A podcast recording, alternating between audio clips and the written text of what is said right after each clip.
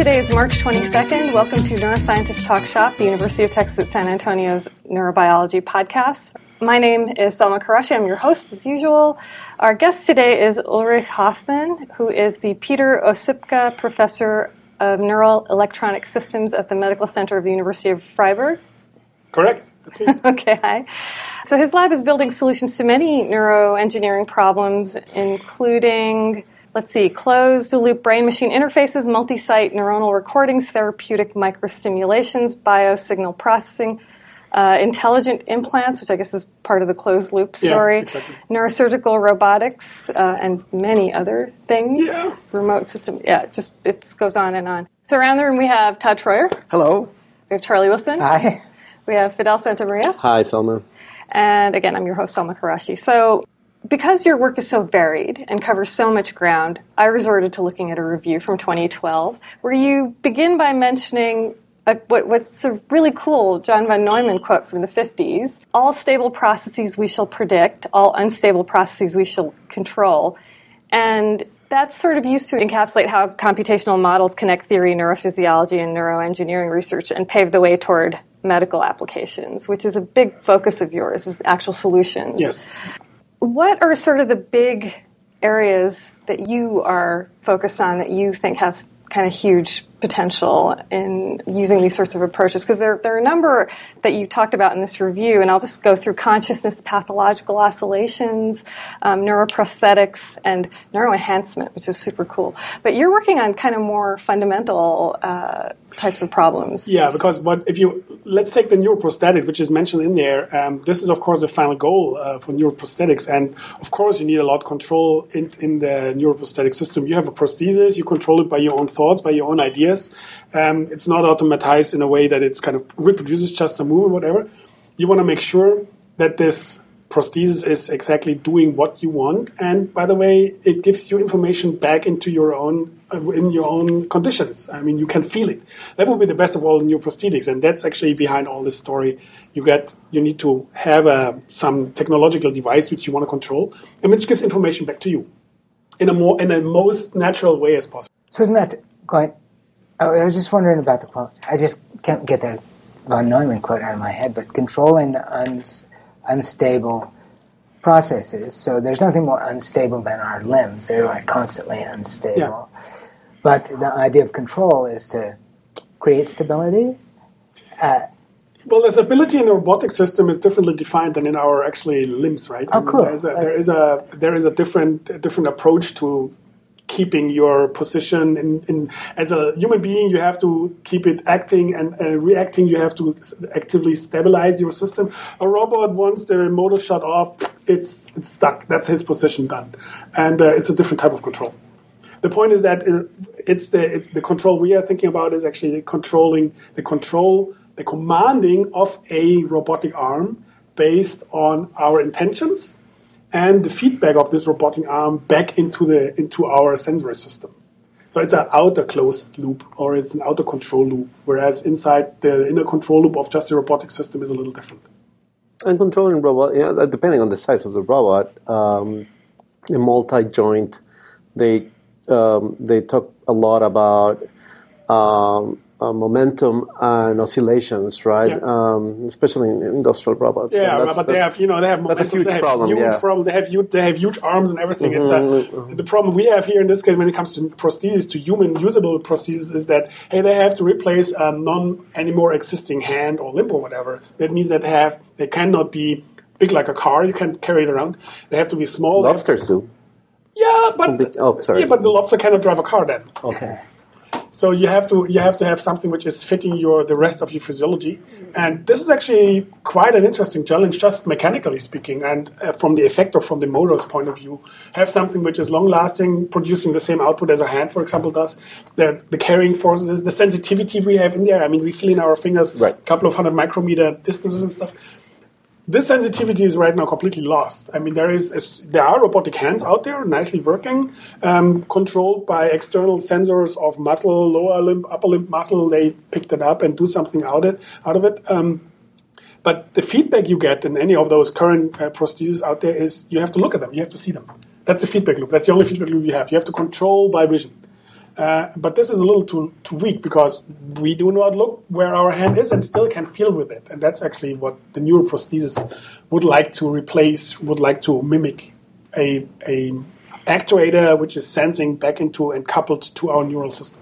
So we have to try to use the existing nervous system the best we can because we don't know how it works, so we can't reproduce what it does, right? So we try to keep everything as peripheral as possible. So we'd like to have real neural feedback, proprioceptive feedback, so that the spinal cord and the brain can process Yes. it the way it normally would, and not try to figure out how the spinal Exactly. cord and brain process prosthetic feedback. I mean, it's a little, it's a little, little easier because the proprioception and our brain, if we would, if, if we, we don't necessarily have to hook to the peripheral nerves in order to co- go into our neural system and have then the processing done there, but you can, we can do some similar things, stimulation based on uh, stimulation already in the central nervous system. Kind of theoretically, we can go upstream and still have the sensing response which we would expect with so, for example, you try to bypass the spinal cord. Yes, that's feasible But it seems to me that one thing we know for sure is that uh, that the proprioception is really important in, in motion and spinal cord level.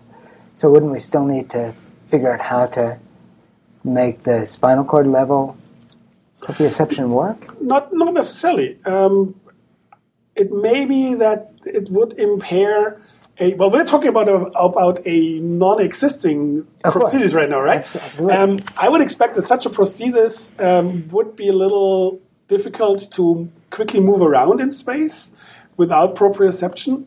Um, but you would still be able to control it at least on the on the um, small scales when you really touch something, manipulate something with it. You don't need that for it.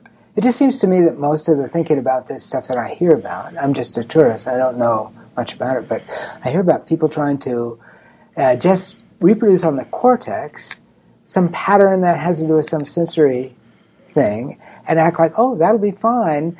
The rest of the brain doesn't have to know anything. The whole purpose of the brain is just to transmit stuff to the cortex. If we bypass it all and tell the cortex, then the person won't know the difference. But of course, all that information gets processed at subcortical levels and does stuff, and all that would be missing.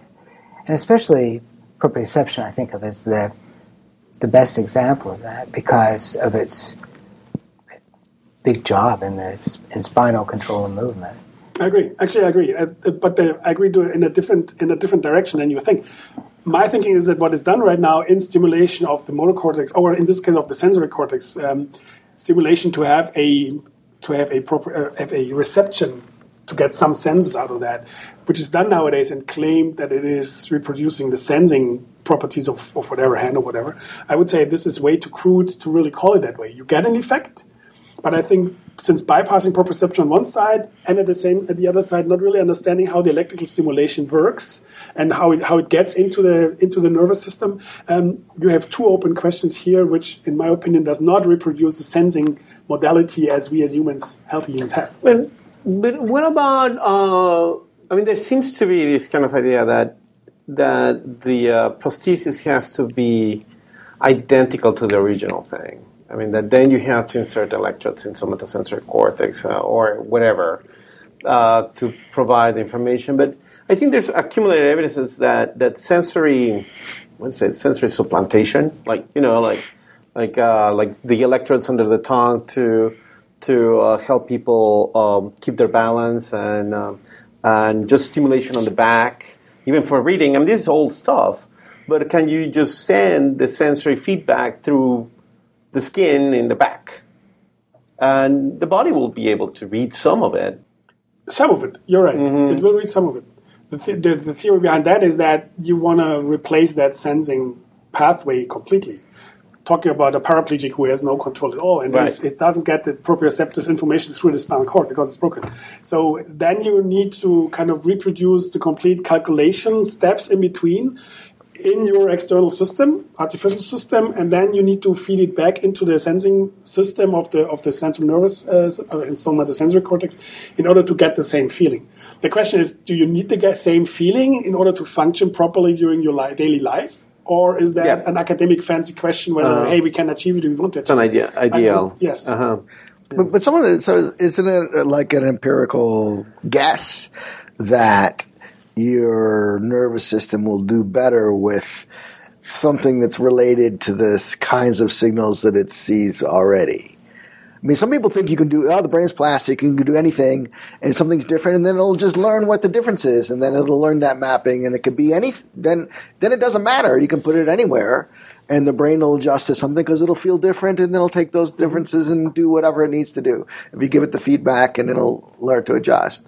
But the other way to think, I think, the reason that you would think that to do something more similar and make it kind of as peripheral as possible is there's a lot of kind of innate code of whatever the representation is that we're already built to do that we're good at we've learned related things already and so the question is what is the what is it about the representation that makes it easy or hard for the brain uh, and no one knows. I guess exactly. That's the point. Right? No one knows. So you guess is so some people guess that we're going to try to get it as like as much like normal or natural because that would be a good guess for what the brain would be easy to handle.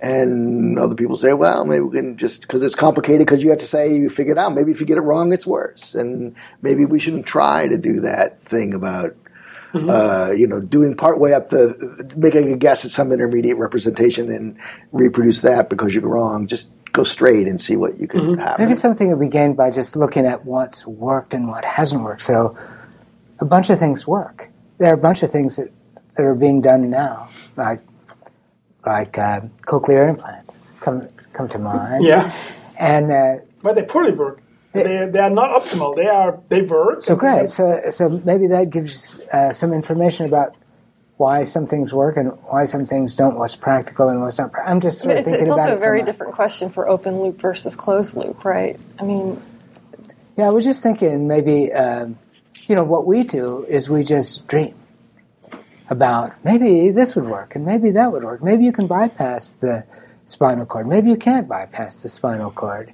But some people have been out there trying to make things and testing to see what works, and maybe they've already learned something that that does sound so foreign to us, doesn't it? Because mm-hmm. we're like blue sky thinkers, but what about it? I mean, I, I, I, do agree. Of course, some things work, but uh, do they work in the optimal way? Uh-huh. Do they work without side effects? Do they work on a long term? Is their body not responding on on these uh, situations? I mean, there is a there is a work out there which was p- partly done in, in Freiburg actually. Um, where they had uh, where they implanted a, a patient, amputated patient, with electrodes in the peripheral nerve stump, actually, and they were on one side they were recording command signals from the nerve stump, and the, uh, on the other direction they were stimulating into the nerve stump. So they could use the complete spinal cord pathways up to the brain. And interestingly, the, this patient, I think there are two. This patient were were able to determine certain sensual feedback. They were moving their hands. They were not trying to play the piano, but they were moving their hands and they were touching something, and they could interpret different softness, hardness of their uh, of the device they, they took or the whatever they grabbed. Um, however, this is a sensory feedback. They interpreted that. Their brain learned to interpret that signal they got from the pressure sensors transmitted to the nerve implant, and they, they learned to interpret that. This is by far not what this is by far not the same signal as you would get from your own pressure sensor on your own hand. Right. So is that the limiting factor? Uh, the actual creating the electrodes that stimulate the nerve and everything? Yeah, there is no code. There is no code how to write information problem, into the brain, into the nervous system in a way that it is universally used. It's physiologic. With all the studies of of somatosensory receptive fields and everything that have been done, we still don't know how to create yeah. the the activity that this medicine. Yeah, that's true. I mean, there is there is there are studies out there on the monkeys. Um, there are studies where they do stimulate the sensory system of the of a monkey by something which is called intracranial. Um, um, microstimulation, microelectrodes stimulating. They injecting a, they are pulsing with a 200 hertz signal. Well, they have a range from 100 to about 300 so. They are pulsing with a with a certain high frequency, our case, high frequency um, frequency inside and they get a response and they get the monkey to respond in such a way as it would have been as if, you would be touched naturally. However is that really a perception base which is reminding the, the monkey of hmm, this is touch or is it just this is an effect. I learned to respond on that effect in such a way. And i think this is not determined yet and and this this uh, intracranial microstimulation is done nowadays but i think it's not put it this way, it's not to its optimal use yet. It's not really there. And again, the point is that why nobody really understands what's going on there. For peripheral nerve stimulation, it seems to me the trickiness wouldn't be in so much in the temporal pattern of each action potential because those have been studied so much. We know a lot about them, but in the distribution of of activity in the different uh, axons because Within in, the in fun- the somatosensory system, each axon is really unique and carries some unique piece of information that the next one doesn't have. So there's not much redundancy, and so you'd have to. I imagine I saw Star Trek where they a long time ago where they were like micro uh, welding all the nerves across that cut nerve. Uh, did you see that episode? It was in the original series, and I thought That's very long ago. that was a long ago, but it stuck in my mind okay. because the because the the key to that is to get it right. You know, to weave this one with that one and that one with that one, and not get them cross, and to make them exactly right. And even in a peripheral nerve, which has not so many axons, we still don't know how to do it right. I couldn't I couldn't uh, know that this particular axon is a proprioceptor axon and that I really should send it the signal from the proprioceptive input from some imaginary muscle that used to be there. Yeah. Uh, I, I wouldn't know how to do that. I wouldn't know how to even identify which axon. You wouldn't do that. That's the fun part behind it. I mean, the experiment which was done in this patient actually, and the stuff which is done in peripheral nerve stimulation at- at all, you are you have a couple of parameters you can play around, and these parameters might then lead to what you're expecting in the input or in upstream information you want to relay. I mean, the parameter is how wide your pulse is, how how, how short or how wide your pulse is. Um, the next is um, how deep you go inside the, this peripheral nerve by steering it from different electrodes. and again, you have a huge parameter space to do that. In the in this example, um, 2014 paper also, um, they they had an electrode array, short array. They put in a, just across the nerve, and they were stimulating. Then a couple of those electrodes were evoking that sensory feeling. So you didn't you don't know up front. You just try to find out afterwards because a priori knowledge you don't get in such a detail as to really copy it, bring those axons back together one by one, and that's nothing we can get at this time at least. But some some of them might be a bandwidth that the issue in in the sense that hardly anybody's trying to, to get even if you didn't get the right ones. Maybe you didn't get the need to get the right nerves, but you needed to get uh, enough diversity of nerves of the in, the the richness of the input would be some high dimensional space. You get uh, different nerves firing at different ones. Maybe you could readjust to the pattern, and when your brain could deal with that. But you need a rich, Yes. a really rich input. so yeah. And most of the the inputs that we get are really much lower dimension than what we get from our sensory Yeah, if there are 10,000 axons in there, and then we have like 20 electrodes, and we go, wow, we've got lots of We got something. lots of Yeah, combinations Yeah, here. and then the output, and then then your expectations for what the output would be are also much less than you know what we can do, and that and that's all fine. So maybe the problem of a low input, uh, low output bandwidth, maybe you don't want to do any of the strategy. Maybe you want to do some something completely different uh, in terms of not being following the the principles, the normal principles of the way the nervous system is organized, and just do something that works. No, the good thing the good thing about the nervous system is that it gets used to anything it is presented over a longer period of time.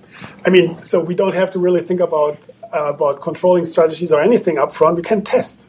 And we can then each patient. I assume that in the end, each patient is going to have his own particular stimulation pattern, given his implantation and given his his abilities. The rest of his nervous system can do.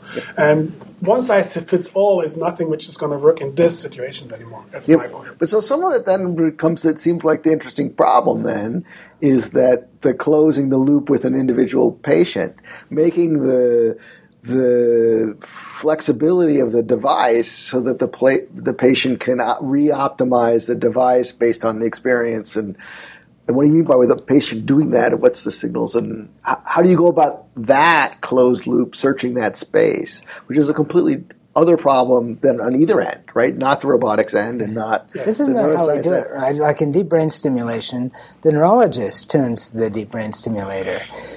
And then they ask the patient to come in two weeks later and do it again. You could, in principle, make one that a patient could tune themselves and they could take it home and be tuning themselves over a period of time and get it exactly right. You'd have to trust the patient not to mess themselves up. Uh, you'd have to make a stimulator that, that couldn't possibly take them out into some edge effect where they couldn't get back.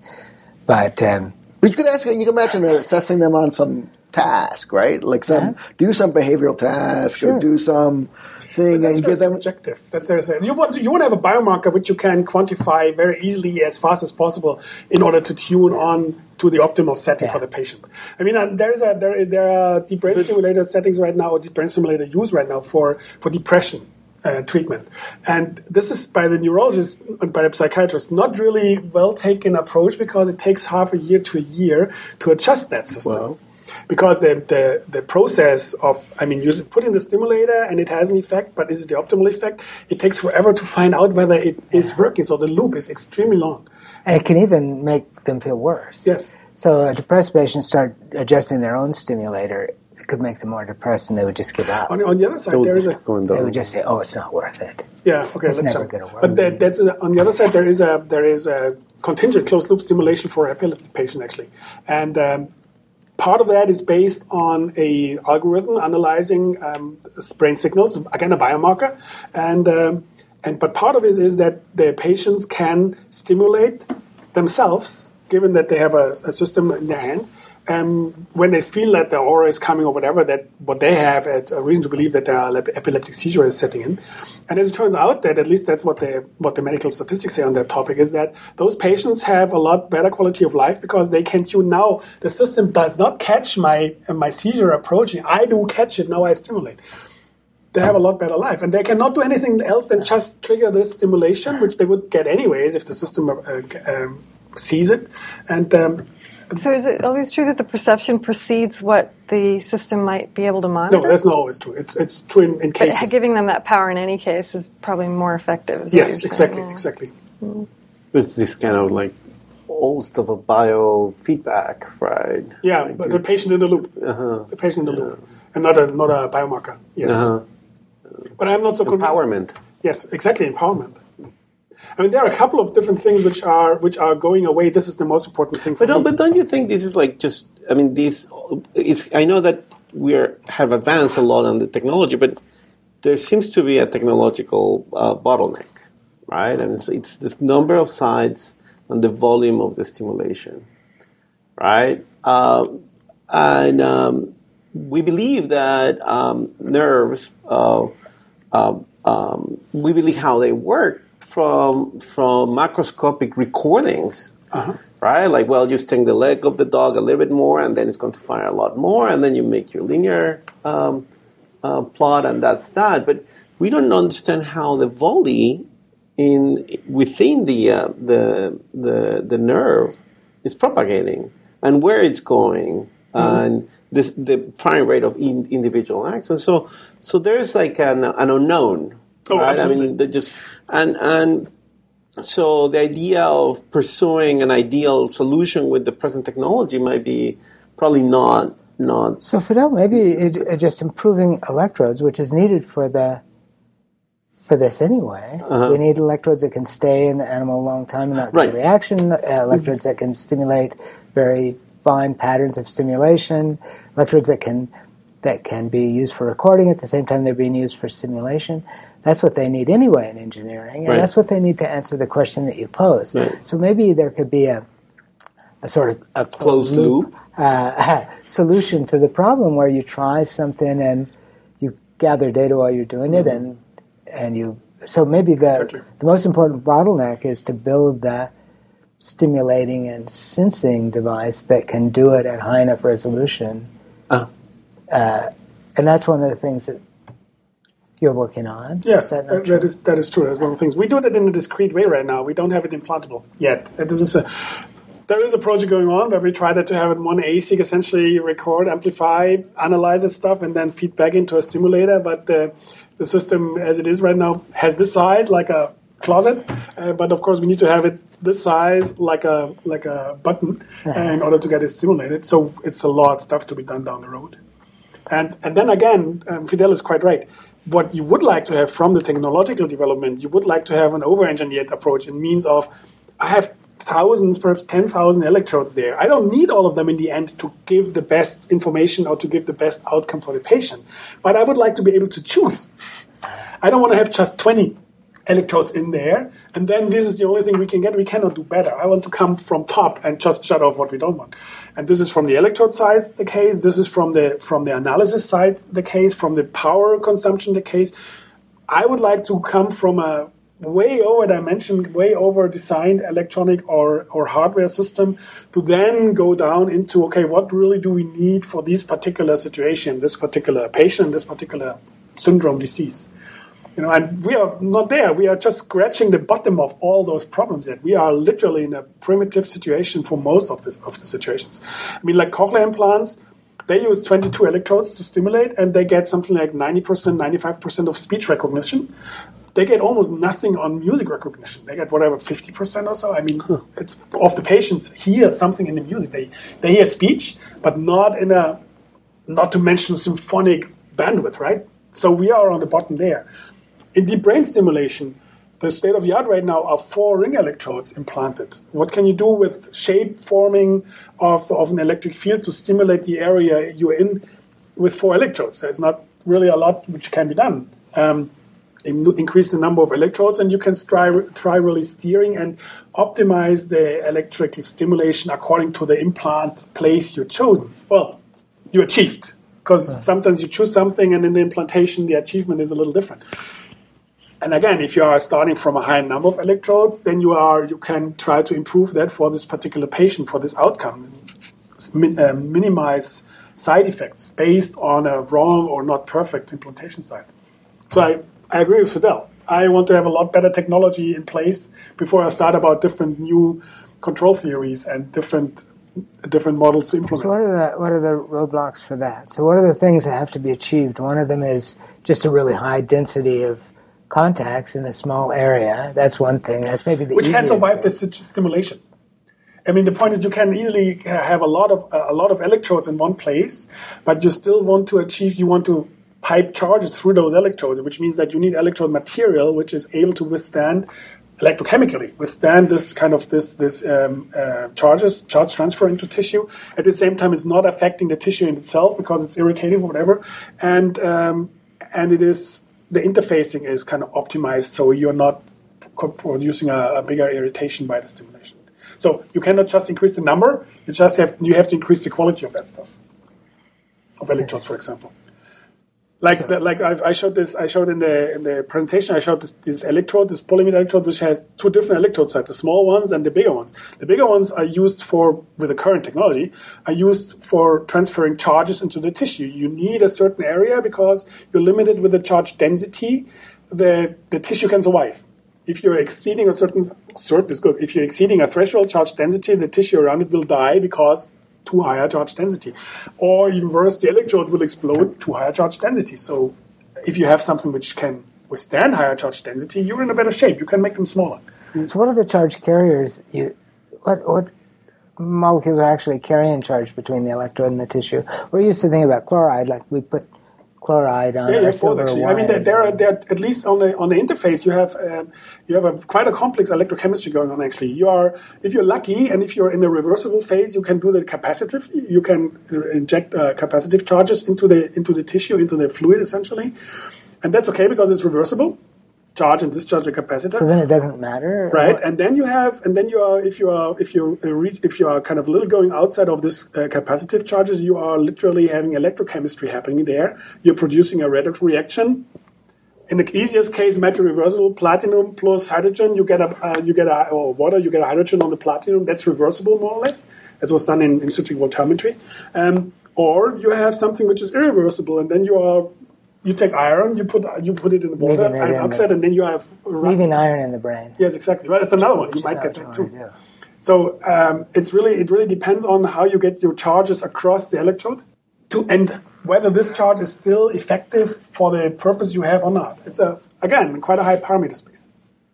And there are people out there, of course. I mean, I'm from Europe. There's a big funding behind that. Um, there's people out there who think that uh, that a material like graphene might improve that situation um, or carbon nanotubes, which is in the world, uh, out there in the world right now. Um, that's that is a feasibility, but I think what is proven yet is that their charge injection capacity, for example, is not exceeding um, uh, polymer electrolytic uh, electroconductive polymer like PEDOT a lot. So we can we could do with what we have, but this might be not sufficient for what you were suggesting. A lot of electrodes. Um, yes, I would like to have them. Still, they have to prove, they have to work in the way we want to have them.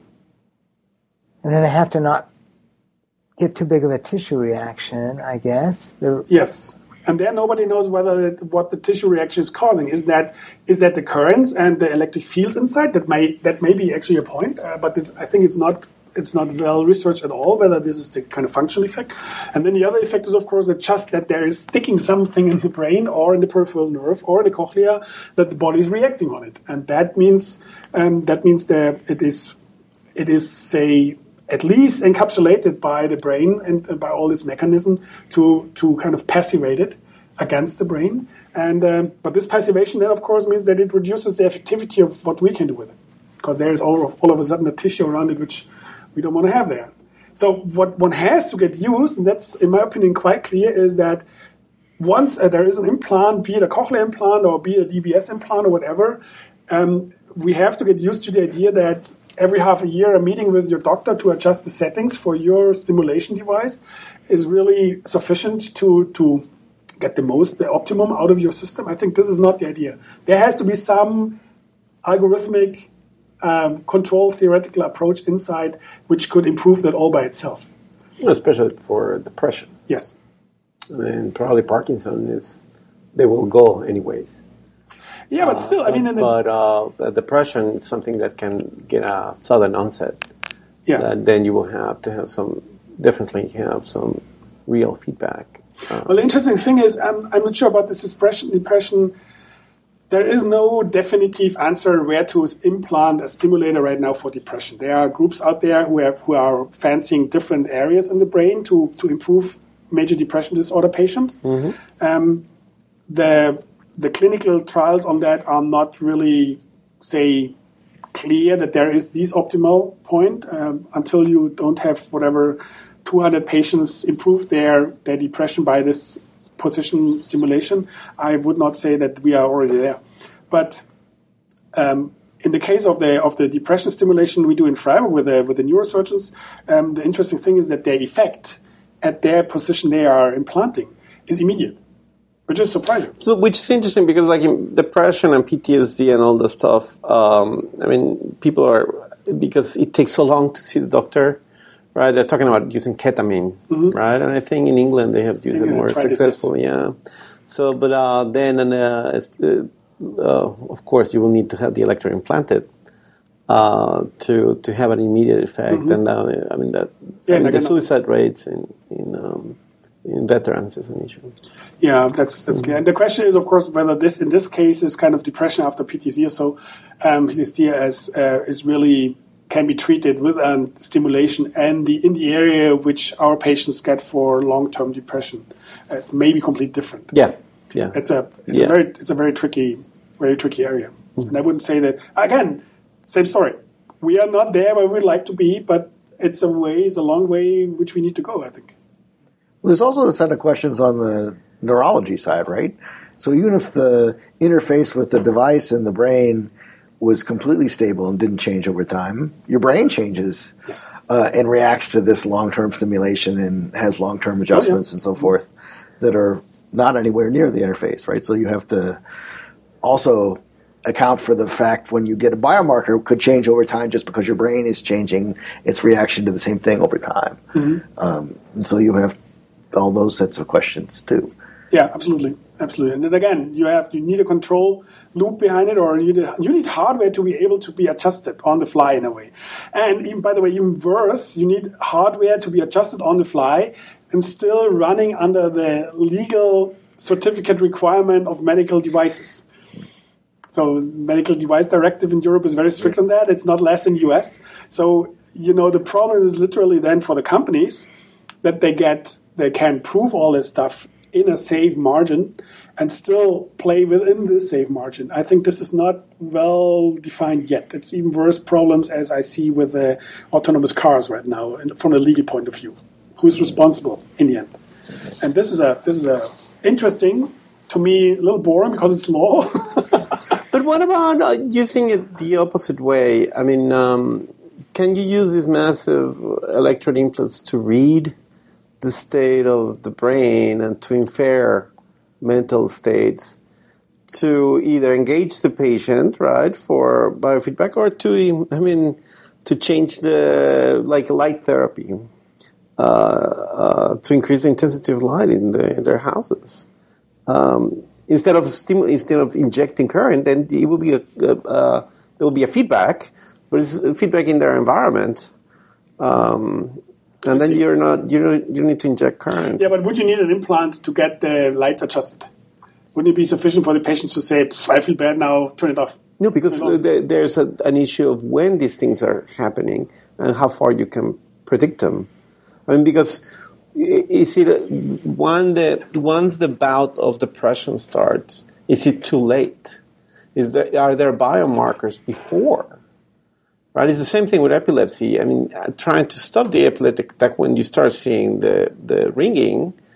Um, okay, maybe maybe you can dampen it, but it's still you will have. Um, No, you can uh, stop it. Actually, you can stop the seizure by stimulation. But in order to recognize a seizure uh, as a uh, as a true positive, um, this is uh, at least tricky. This is um, the algorithms which are out there are not not really sufficiently predictive to do that. They have to wait till something's happening, and then they can stimulate. And this might be the longest two seconds for the patient he ever experiences till the system is responding. Yeah, there is a seizure.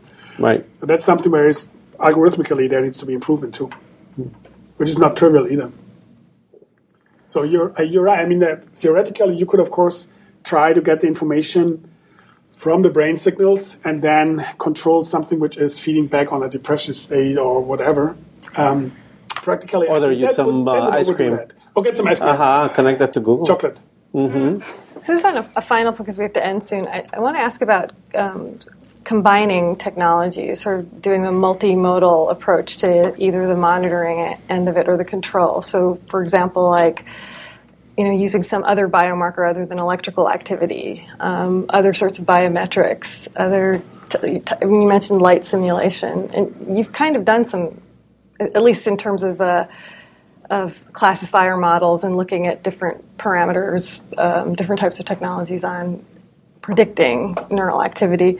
But how? I'm disappointed by that. Yeah, it seems that that's Prediction's not your work in particular, but Yeah. it just seems like it's a, it's a it's a it's a rough go. It's a it's a really rough go actually, and and uh, the point is that again, the end only thing which counts in the end is does that work for a patient, and does it get permit to be used on a patient, and and this is a very very slow process for different reasons, and it's uh, improvement. We try to avoid that by having models in, in animals and do that that experiments in the animal, but I can never be sure whether the stuff we do in epilepsy treatment for animals is then something which is easily transferable to a human later on. Because hey, the algorithm works there, the, the classifier works there.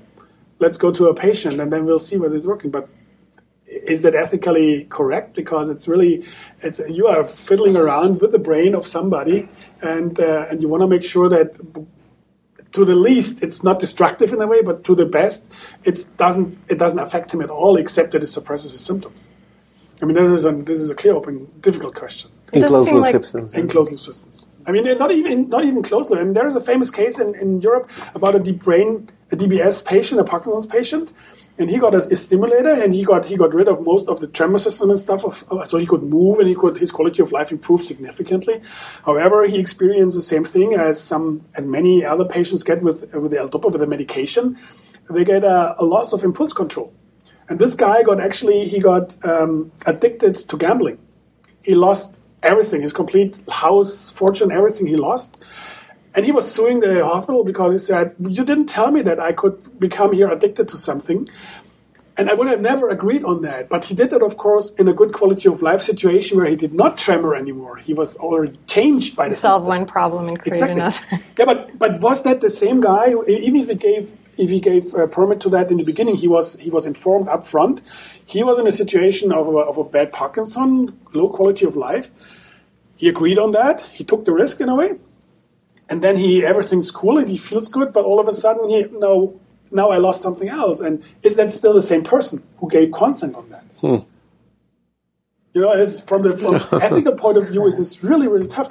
And this is one of the first, besides all those neuropharmaca and stuff, this is one of the cases where you really think of you are affecting the character and the persons, literally.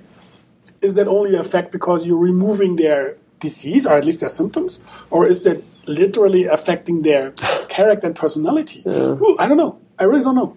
But it's a, it's in my opinion, very, very What did the German court decide? Dutch, Dutch. court. Dutch, um, what did they decide? Well, he said they, they informed him, and he did not get his money back. And then he decided, okay, then I don't want to I don't want to be that gambling person anymore. And from then on, he turned off his stimulator. It, it, it was kept in place, but he turned it off and didn't want it refused to have it uh, rerun again.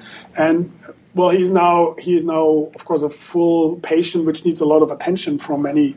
Uh, uh, But he's not caregivers. gambling. He's not gambling. Yeah, exactly. He's not gambling, but he's now suffering from Parkinson's. Yeah. absolutely.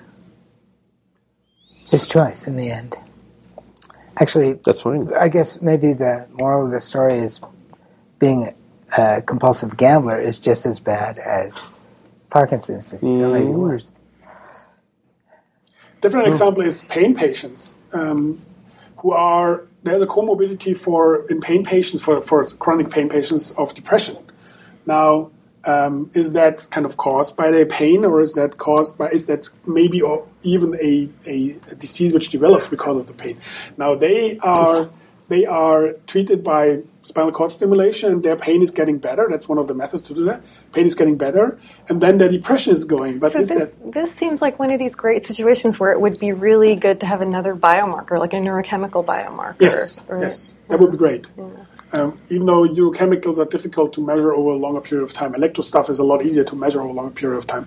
Um, but, But there will be optical methods for a lot of these neurochemical measures. yeah, but implant them. You have to Have an optical them. measure and implant that. I mean, it took 20 years almost of development for a non-implantable um, glucose sensor, which you can use to run your insulin pump, um, and that's for glucose, which is you know quite a big molecule. So it's okay to put stimulating electrodes in the brain, but not okay to put a, uh optical fiber into the brain. But what about um, uh, microfluidic analysis of the CSF? I know that there's very little. I mean, there's. I mean, they be, they, there's some for these biomarkers. The Uh, problem, uh, the, the problem with everything you put in the in the body, be it fluid, microfluidics to bio to CSF monitoring, be it glucose monitoring, whatever, you have to live with a very quick encapsulation and the response of the tissue. And you have to live with that. If you find a trick to avoid that or to live with that over time, fine with me every time, no problem. But to my knowledge, whatever you put in there, if you need to get samples from within, fluidic samples from within the body, mm-hmm. microfluidics clocks very quick. And then you're stuck. In electrical sensing way, so I would prefer a biomarker based on electricity somehow.